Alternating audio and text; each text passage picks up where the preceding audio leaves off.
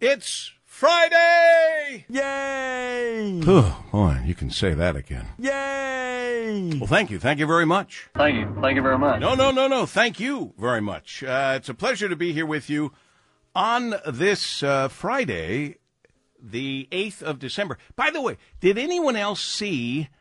I taped it. I have not watched the whole thing. The first part I saw looked pretty good. It looked like. Uh, Christmas at Graceland. Anyone know what I'm talking about? Dave Rieger, Danielle I did. Mason, I did see. Rich A, I did see a promo for Christmas at Graceland. I didn't see any of the of the actual program, but I saw a promo was going to run.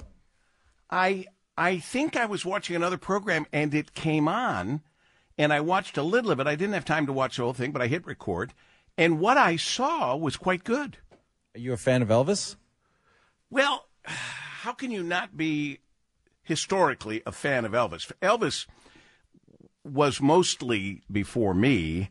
However, I did see Elvis Presley in concert in Toledo, Ohio. Really? Not years before he left us Wow. and went to the Graceland in the sky. I have a good friend who's a huge Elvis fan who proposed to his now wife in the kitchen uh, of Graceland. wow.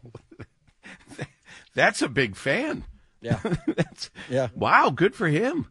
Is it a remarkable kitchen? I, I don't know, Just imagine if it looked like the one you have at home. That would. but it was but it was in Graceland. So But it was Elvis's kitchen. Oh, Lord. Which uh, he made his. Uh, what did he have? Uh, peanut. He had weird sandwiches. I know he made weird food, which is what eventually helped kill him, along with all of the.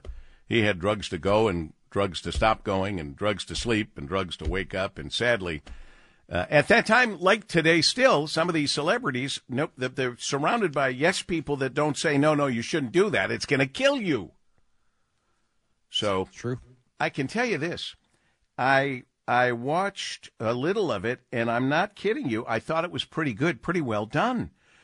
Uh, and that's because, and I hate to do this, but I have to be honest.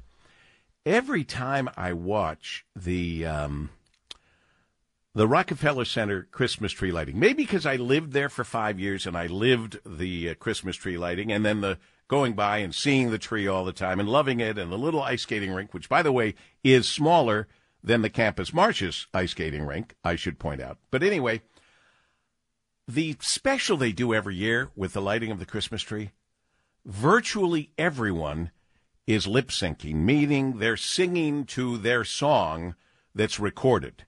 And I, I guess I understand they feel they have to do that to make sure they're all balanced and everything's perfect.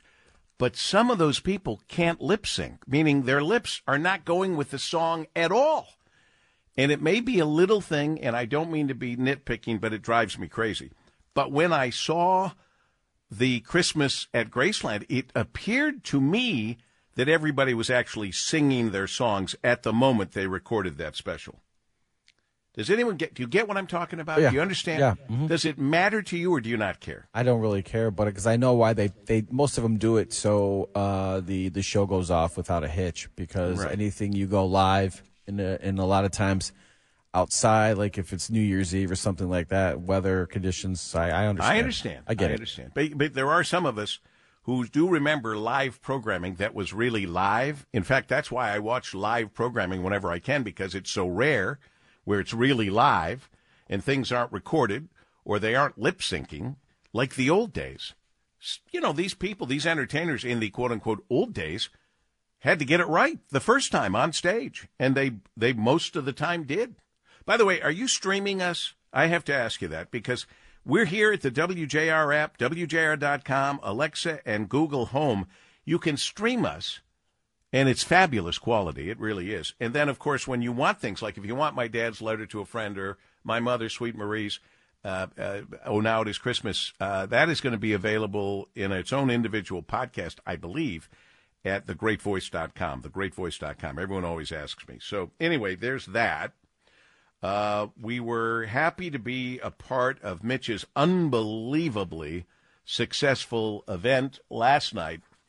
Everybody involved, all the radio station people, all of his team, everybody, the engineering staff, everybody involved in making that happen, including our own Dave Rieger, who was there for 15 hours or more. No, you were there for more than 15 hours because you had to tear down the equipment after it shut down. Anyway, the 12th annual Mitch Albom Say Detroit uh, Radiothon, two million sixty-four thousand and fourteen dollars. Unbelievable, not accomplished anywhere in the country or the world ever before for an all-day radiothon. And I do salute Steve Finateri, our boss, Ann Thomas, our program director, Mike Wheeler, director of uh, programming for all of the stations, and uh, and Jeff Marcero for giving up airtime.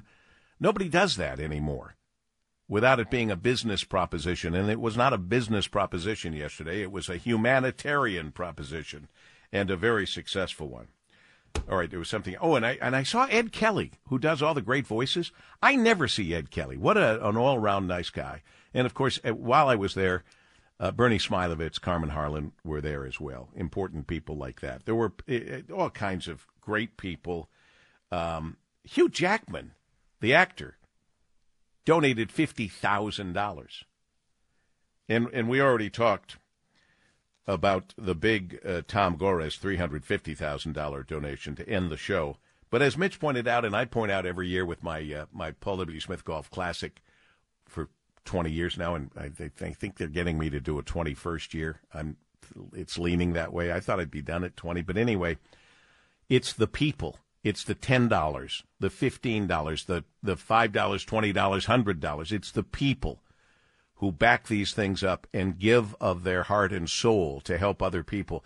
As I started saying 27 years ago or more, right now, the people within the sound of my voice are the most generous people in all of the land. I, I say that from speaking from experience in New York or Philly or any of these other major cities, where when I used to fill in for Rush and go all across the country, there's no one more generous than you. The best and brightest audience in all of radio, and we are honored to have you with us. And uh, now everybody says that because everybody has figured it out. And we uh, appreciate that. Coming up in a moment, Nolan Finley, the editorial page editor and fabulous columnist for the Detroit News, is going to tell us about the University of Michigan and a anti-Semitism center that is uh, now underway. And uh, that's a big deal and, a, and a, a, nod again to our most recent guest, President Santa J. Ono of the University of Michigan, and all of the regents, and for that matter, even former regents who are supporting this idea. Um, what else? What is there anything else, uh, Rieger, that we should be? I, you know, I'm not talking about uh, Hunter Biden. What a joke. Uh, we'll see how all that shakes up. Every, I'm sorry, call me skeptical, but everything they do publicly like this is to cover. It's to cover for Hunter. It's to cover for his criminal father. I say that because I know of a specific criminal activity. I'm not even going to talk about it again because I've talked about it till I'm blue in the face. No one seems to care. It was a real estate transaction in Philly. I'm not going into the details. So, but now we're finding all these times that he, he, the president, communicated with Hunter and Hunter's business partners hundreds of times under pseudonyms and fake names and fake email accounts and everything else. It's disgusting. I don't know what it'll take for people who have been supportive of this president all this time. I don't know what it's going to take to get them to uh, finally admit maybe they made a mistake.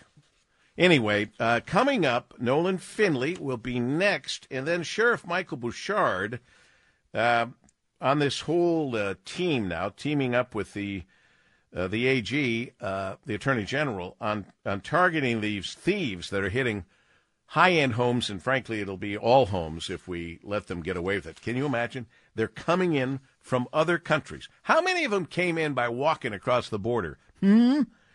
Don't know. Anyway, we'll get to that and so much more as a multi threat storm traversing through the eastern half of the U.S. this weekend, unloading heavy rain and snow across several states. Powerful wind gusts could knock out power and disrupt travel in busy cities as the adverse weather stretches more than 1,200 miles from the Gulf Coast to the Canadian border. Once again, not to jinx it, we seemingly are avoiding some pretty bad weather that's hitting virtually everyone else around us. And that's a knock on wood, and thank you, God. As we continue in focus with Paul W. on WJR. You know, over the years, I've witnessed how our city has grown and become stronger as a community by supporting each other and extending a helping hand to our neighbors. Certainly, under the great guidance of Mayor Mike Duggan, we've seen tremendous things happening in Detroit. And I believe that great companies can have the same kind of positive influence within our community. And I've seen that as a spokesperson for years of Blue Cross Blue Shield of Michigan and Blue Care Network and the leadership of Dan Loepp for years. Incredible. I've seen it. Companies like Blue Cross Blue Shield of Michigan are the kind of companies you can count on to give you the very best while serving a purpose that makes a bigger impact. Blue Cross Blue Shield of Michigan, Blue Care Network, over 84 years. Blue Cross has been ready to help its members live their fullest, healthiest lives with the largest network of doctors and hospitals and coverage in every zip code.